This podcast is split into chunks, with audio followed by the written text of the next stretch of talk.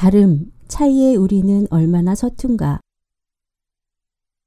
1990년 1월 혁명이 휩쓸고 지나간 황폐한 부쿠레슈티에 적십자 트럭들이 처음 도착했을 때 사람들은 왜 구호 물품 중에 책은 없느냐고 물었다. 정보에 목마른 루마니아인들에게 책은 음식이나 약품, 담요만큼 중요했다. Chronicle of Higher Education 1991년 7월 3일 절대 절망의 순간에 책을 떠올리다. 2005년 봄 스리랑카에서 편지를 받았다. 2004년 말 인도네시아 해안에서 발생한 쓰나미가 남아시아를 할퀴고 간 겨울의 끝자락이었다. 느티나무 도서관이 있는 용인의 시민단체들이 모금해서 보낸 돈으로 아이들에게 책과 공책, 가방을 사서 다시 공부를 시작할 수 있도록 지원했다는 소식이었다. 그해 겨울 아체의 눈물로 세계를 울렸던 쓰나미 소식을 듣고 용인에서도 시민단체들이 거리 모금에 나섰다. 용인에는 마침 소외된 사람들을 돕는 카톨릭 평신도 공동체 한국 CLC에서 이태 전쯤 문을 연 이주 노동자 인권센터가 활동하고 있어서 피해 지역의 상황을 전해 들을 수 있었다. 모금한 돈도 센터 회원들 가운데 절반 이상이 피해를 당한 스리랑카의 이주 노동자들을 통해 직접 전달할 수 있었다. 도서관은 늘 사람이 모이는 곳인데다가 모금 활동을 위해 함께하는 단체들이 모여서 회의도 하고 홍보물도 만드는 사무국처럼 쓰이기도 해서 모금에 참여하는 사람도 많았다. 스리랑카가 어디쯤 있는지도 모르는 아이들까지 눈에 보이는 박스를 죄다 모금함으로 만들어 거리로 나섰다. 그런데 추위에 발을 구르며 모금을 하면서도 정작 그 돈이 책을 사는 데 쓰일 거라는 생각은 하지 못했다. 날마다 도서관과 책 생각만 하는 사람들이 말이다. 대학 시절 수해 복구 활동을 다녀온 뒤로는 수해라는 말을 들으면 곧바로 절대 절망이 떠오른다. 차라리 불이면 물길어다 꺼보기라도 하지. 논두렁에 주저앉아 무게를 가늠할 수 없는 한숨에 혼잣말을 실어내던 할아버지에 대한 기억 때문이다. 벼 한 포기도 일일이 손으로 씻어내고 다시 꽂아야 하는 작업을 하면서 수혜가 얼마나 지독하게 모든 것을 휩쓸어 가는지 그때 알았다. 그런데 쓰나미라면 절망의 무게를 가늠할 수도 없었을 상황에서 책을 떠올렸다니 머리를 한 대 맞은 것처럼 정신이 번쩍 들었다.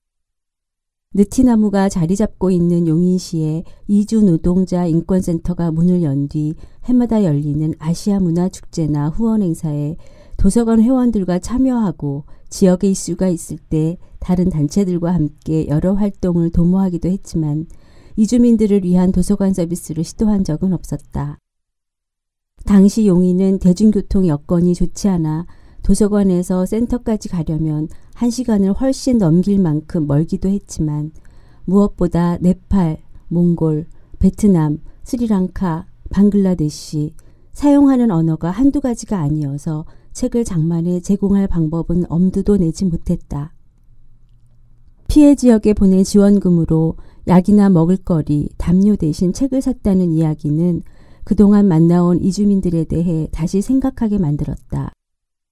지금은 이주민센터로 이름도 바뀌고 회원들 가운데 결혼 이주 여성들의 가족도 많이 늘어났지만 당시 센터의 회원은 대부분 외국인 노동자들이었다.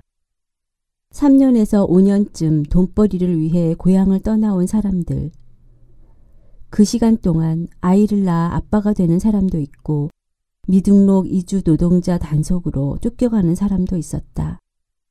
온갖 사연을 들을 때마다 안타까웠지만 가장 안타까운 것은 그들이 겪고 있는 이 시간도 분명히 목표를 위해 저당 잡히기엔 너무 아까운 그들의 삶이라는 점이었다. 도서관은 이주민들에게 어떤 곳일 수 있을까, 어떤 역할을 해야 할까, 다시 고민하기 시작했다. 한국 사회에 적응하기 위해 한글과 한국 문화를 배우는데 책이 도움이 될 건 말할 나위도 없고 고향의 소식과 정보를 접하는 것도 큰 힘이 될 테니 한국어로 된 자료와 각국 현지에서 발행된 자료가 모두 필요할 것이라고 생각했다. 나라별로 잡지도 몇 권씩 꼭 구독하자고 계획을 세웠다. 하지만 얼마나 야무진 상상인지 금세 드러나 버렸다. 생각했던 것보다 넘어서야 할 벽은 높았다. 믿기 힘들었지만 국내에서 일본을 제외한 아시아권의 언어로 된 책을 구입할 통로는 한 군데도 없다는 걸 확인하는 데는 그다지 오래 걸리지 않았다. 네팔, 베트남, 몽골, 스리랑카 각국 대사관과 문화원에 무작정 전화를 걸고 협조 공문을 보냈다. 해외 현지에서 활동하는 한인회나 한인학교에도 연락하고 제한 몽골 학교, 코이카, 사단법인 한몽교류진흥협회 같은 교류단체를 통해 현지에서 도움을 줄 사람들을 찾았다. 우리 스스로 무모하다고 여길 만큼 정보도 없고 사례도 없었다. 책 목록을 얻으려고 외국어 대학교의 도서관에 찾아갔다가 전공 서적들만 가득 꽂혀 있는 것을 보고 그제야 아차 했던 기억. 물어물어 동대문 시장 몽골타운을 찾아가 상점들을 돌며 현지 물건을 들여오는 길에 잡지를 사다 줄 수 있는지 묻다가 눈총과 오해를 받기도 했다. 책은 이용하기 위한 것이다. 네팔, 몽골, 베트남, 나라별로 출판 여건도 다르고 한국에 와 있는 자국민들에 대한 관심도도 달랐다. 어떤 나라는 책값보다 현지에서 책을 구하고 배송받기까지 드는 비용이 훨씬 더 컸다. 매번 처음인 것처럼 부딪히고 길을 찾아야 했다. 스리랑카는 현지 도서관과 연결돼 책 목록을 받을 수 있었다. 인터넷을 통해 책을 구할 수 있는 유일한 곳은 베트남이었다. 주한 베트남 대사관에서 인터넷 도서 판매 대행사의 웹 주소와 담당자 연락처를 받았다. 마침 그 대행사가 서울 북 페스티벌에 참가한다는 계획을 듣고 코엑스 행사장을 찾아가서 직접 책을 건네받아 배송료 부담을 덜는 행운을 누리기도 했다. 정답이 없다는 걸 확인하면서 오히려 여유가 생겼다. 원칙이나 매뉴얼을 정하려고 애쓰지 말고 나라마다 상황마다 할 수 있는 걸 하기로 했다. 언론사 특파원, 선교사, 여행사 직원, 어떤 식으로든 끈이 닿는 사람들을 찾고 말을 건넸다. 눈이 번쩍 뜨이게 반가운 사람들도 만났다.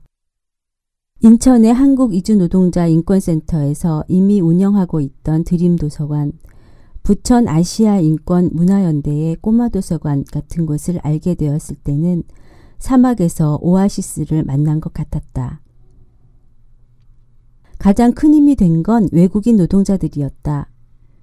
나라별로 커뮤니티를 만들어 활동하는 사람들이 모여 어떤 책이 있으면 좋을지 목록을 만들어주고 통역사 역할도 톡톡히 해주었다. 베트남의 도서 판매 대행사의 웹사이트를 통해 책을 주문할 때는 책을 고르는 것부터 이메일과 전화로 연락을 주고받는 모든 과정을 베트남인 광진 씨가 도왔다. 광진 씨는 CLC 이주 노동자 인권센터에서 만난 젊은 아기 아빠로 일상 대화에는 거의 불편함이 없을 만큼 한국어 실력도 뛰어났다. 그 뒤로도 달마다 느티나무 도서관에서 열린 여러 나라 책 읽기 프로그램에 여러 차례 참여해 책을 읽어주고 베트남 사람들 이야기도 들려주었다. 좌충우돌 온갖 시행착오를 거치면서 도서관 현실을 다시 확인했다. 차츰 도서관에서도 다문화 서비스가 필요하다는 이야기들이 나오기 시작했지만 내용을 들여다보면 한국을 체험하는 프로그램이나 문화 행사들 뿐이고 도서관 서비스로 이어지지 않는 이유를 짐작할 수 있었다. 나이, 성별, 국적, 인종, 종교, 장애, 어떤 차별도 없이 누구에게나 도서관 서비스를 보장해야 한다는 공공도서관 선언이 다른 무게로 다가왔다. 책이 배달되기 시작하면서 또 다른 벽에 부딪혔다. 책꽂이에 책을 꽂기까지 풀어야 할 숙제가 한두 가지가 아니었다. 제목조차 읽을 수 없는 책들을 대체 어떤 순서로 어떻게 꽂아야 할지 막막했다. 간간히 영어가 병기된 내용이나 사파를 보고 더듬더듬 분류를 해보았지만 그렇게 할 수 있는 책은 많지 않았다.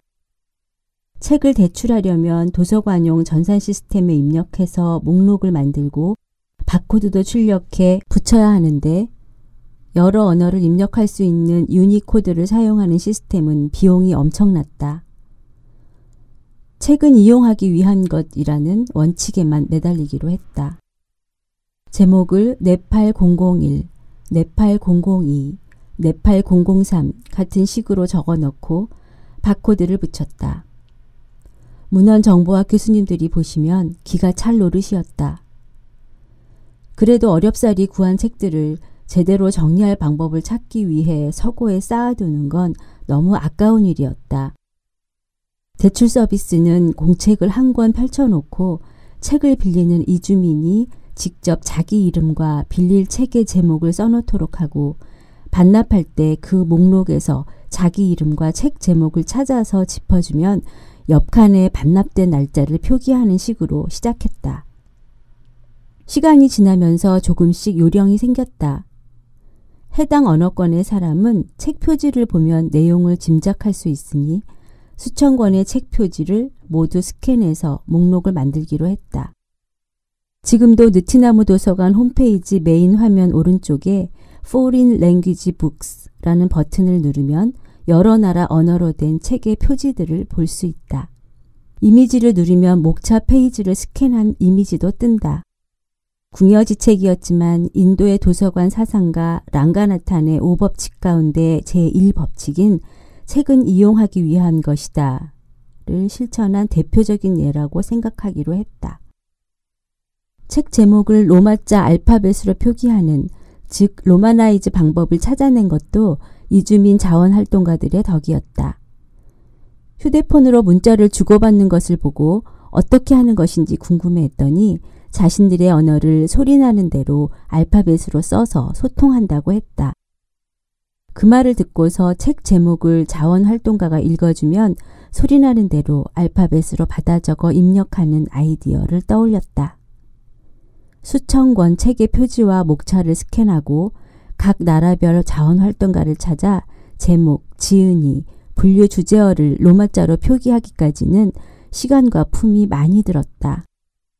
하지만 그 시간도 고스란히 이주민들을 만나고 더 깊게 이해하는 과정이 된 것은 말할 나위 없다. 스리랑카에서 온 편지를 받고 꼬박 2년이 지난 2007년 4월 CLC 이주민센터에서 작은 느티나무 문고 설치 협약식을 가졌다. 이주민들이 많이 거주하는 용인 동부 지역에서 느티나무 도서관이 있는 서부 지역까지 대중교통이 연결되어 있지 않으니 단체 대출 형태로 책을 센터에 꽂아놓고 그곳을 찾는 이주민들이 쉽게 이용할 수 있도록 한 것이다. 마침 그 해에 이주민센터가 경기문화재단의 공모 사업에 선정되어 리모델링 비용을 지원받았다. 지원금으로 공동체 공간으로 쓰던 방에 도배도 하고 서가와 좌탁을 구입해 작지만 아늑한 열람실이 꾸며졌다. 센터에서 운영하는 한글 교실이나 치과 치료를 받으러 오는 회원들이 작은 느티나무 문고에 꽂힌 책들을 이용했고 종종 느티나무 도서관까지 찾아오기도 했다. 교통편을 구하기 어려운 이주민들을 위해 주말이면 차를 갖고 빌릴 책과 반납할 책을 배달해주는 자원 활동가도 있었다. 7년이라는 시간이 흐르는 동안 아직 이주민에 관련된 제도와 인식이 정착되지 못한 현실에서 센터는 끊임없이 우여곡절과 변화를 겪어야 했고 결국 사업 방향과 공간이 달라지면서 2013년 CLC 이주민센터의 작은 느티나무는 문을 닫았다. 그곳에 꽂혀 있던 책들은 다시 잘 이용될 수 있는 곳을 찾아 성공회에서 운영하는 파주의 이주 노동자 센터 샬롬의 집으로 자리를 옮겼다.